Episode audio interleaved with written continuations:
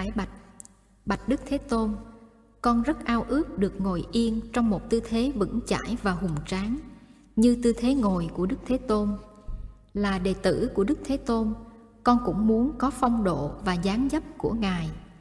Con đã được dạy ngồi thiền Lưng thật thẳng mà không cứng Đầu ngay ngắn, không cúi xuống, cũng không ngửa ra Hai vai buông thư và hai tay đặt nhẹ nhàng lên nhau con cảm thấy vừa vững chãi, vừa buông thư trong tư thế ấy. Con biết trong thời đại mà con đang sống, phần lớn người ta đều bận rộn, ít ai có cơ hội ngồi yên một cách thảnh thơi. Con nguyện sẽ thực tập thiền ngồi như thế nào để có hạnh phúc và tự do ngay trong khi ngồi. Dù trong tư thế kết già, bán già hay ngồi trên ghế với hai bàn chân đặt thẳng trên nền đất con cũng sẽ tập ngồi như một con người tự do. Tập ngồi làm sao để thân tâm con lắng động và an tịnh. Với hơi thở chánh niệm, con điều chỉnh thế ngồi giúp cho cơ thể con lắng dịu và an tịnh. Với hơi thở chánh niệm, con nhận diện và làm lắng dịu lại những cảm thọ hoặc cảm xúc trong con. Với hơi thở chánh niệm, con thắp sáng ý thức là con đang có cơ duyên đem thân và tâm về một mối và làm phát sinh cảm thọ hỷ lạc. Với hơi thở chánh niệm, con quán chiếu tri giác và những tâm hành khác khi chúng biểu hiện và nhìn sâu vào bản chất của chúng để có thể thấy được những nguồn gốc phát sinh của chúng.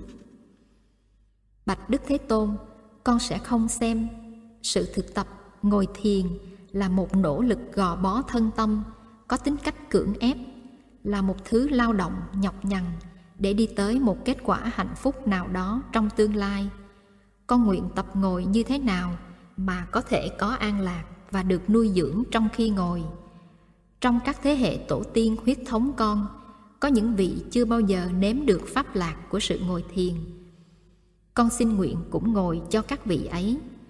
Con xin ngồi cho cha, cho mẹ, cho anh, cho chị và cho các em của con nếu con được nuôi dưỡng bằng sự thực tập thiền ngồi, thì các vị ấy trong con cũng được nuôi dưỡng.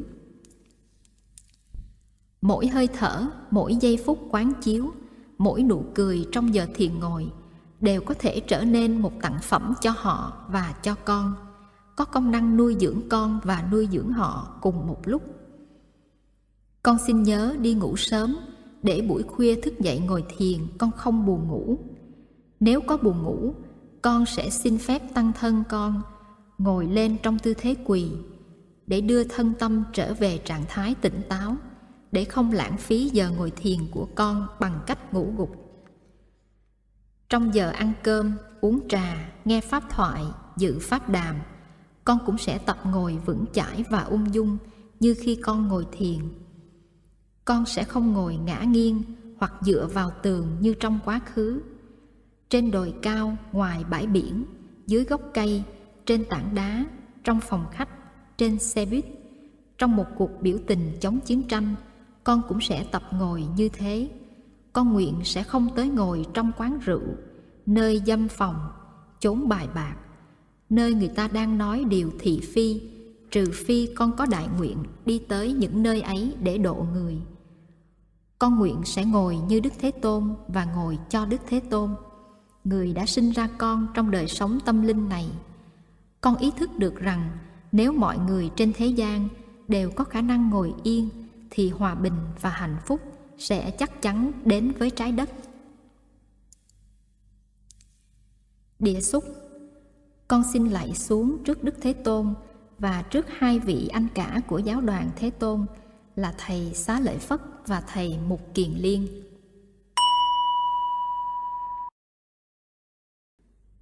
Khải Bạch Bạch Đức Thế Tôn Con biết Đức Thế Tôn đã để thì giờ nhiều để giảng dạy giáo pháp cho bốn chúng đệ tử.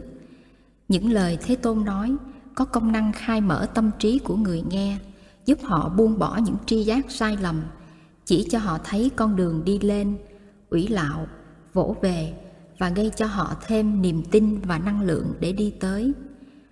Có những lúc Thế Tôn ngồi yên mỉm cười không nói, và không trả lời cả những câu người ta hỏi.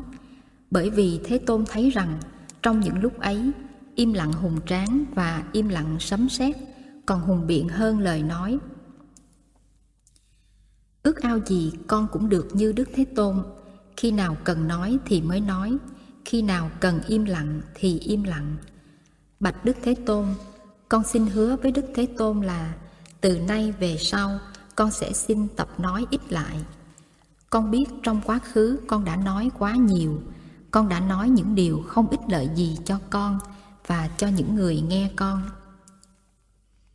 Con lại đã nói những điều gây khổ đau cho người khác và cho cả con nữa. Trong bài pháp thoại đầu mà đức thế tôn giảng cho năm thầy ở vườn lộc viễn thế tôn có nói tới sự thực tập chánh ngữ, một trong tám phép thực tập gọi là bát chánh đạo sự thực tập chánh ngữ của con còn đang yếu kém. Vì tri giác sai lầm, vì tư duy không chín chắn và vì giận hờn, tự ái hay ganh tị, con đã nói những lời gây nên đổ vỡ, làm cho sự truyền thông giữa con và người khác trở nên khó khăn. Con biết khi sự truyền thông trở nên khó khăn hoặc bế tắc, thì hạnh phúc không còn và khổ đau có mặt con nguyện từ đây mỗi khi trong con có tâm hành bực bội, tự ái và ganh tị, con sẽ trở về với hơi thở chánh niệm để nhận diện những tâm hành bực bội, tự ái và ganh tị ấy. Mà không mở miệng nói năng. Khi được hỏi tại sao con không nói, con sẽ thành thật thú rằng vì trong tâm con có sự bực bội, buồn chán hay ganh tị, cho nên con sợ rằng nói năng sẽ gây ra đổ vỡ và con xin sẽ được phát biểu trong một dịp khác khi tâm con an tĩnh hơn. Con biết làm như thế là con bảo hộ được cho cả con và cho cả người kia. Con biết con không nên đè nén những cảm xúc của con và vì vậy con sẽ sử dụng hơi thở chánh niệm để nhận diện và chăm sóc những cảm xúc ấy và tập nhìn sâu vào cội nguồn của chúng. Thực tập như thế con có thể làm lắng dịu và chuyển hóa được những niềm đau nỗi khổ trong con. Con biết là con có quyền và có bổn phận nói cho người thân của con nghe về những khó khăn và khổ đau của con. Nhưng con phải chọn nơi, chọn lúc cho đúng, rồi con mới nói. Và khi nói, con phải sử dụng phép ái ngữ. Con không dùng ngôn ngữ của sự trách móc, buộc tội và lên án con chỉ nói đến những khó khăn và đau khổ của con thôi, và mong rằng người kia hiểu được những đau khổ và khó khăn ấy của con mà thôi. Trong khi nói, con có thể giúp người kia buông bỏ những tri giác sai lầm của người ấy về con. Điều này giúp được cho cả hai phía. Trong khi nói, con cũng ý thức được rằng có thể trong những lời con nói, có những điều đã phát sinh từ nhận thức sai lầm của con về con và về người ấy.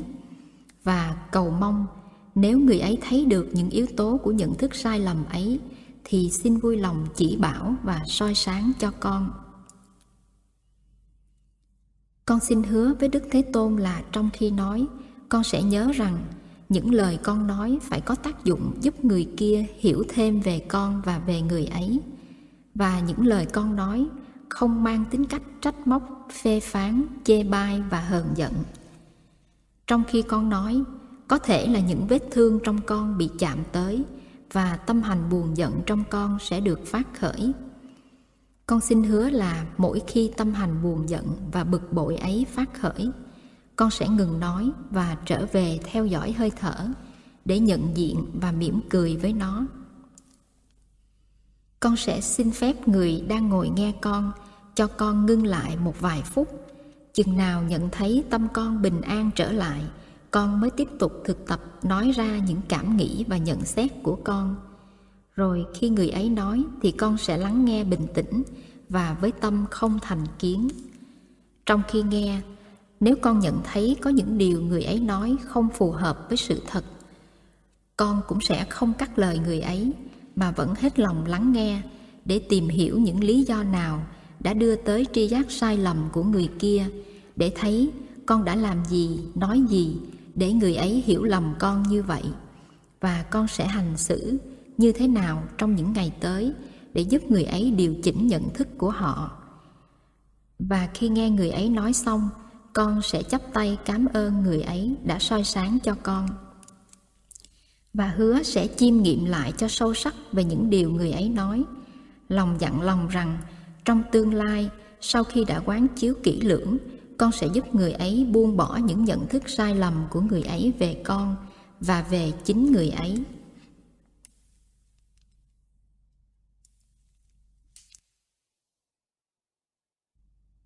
Địa xúc. Xin đức thế tôn cho con lại xuống trước thế tôn và trước đức bồ tát lắng nghe quan thế âm.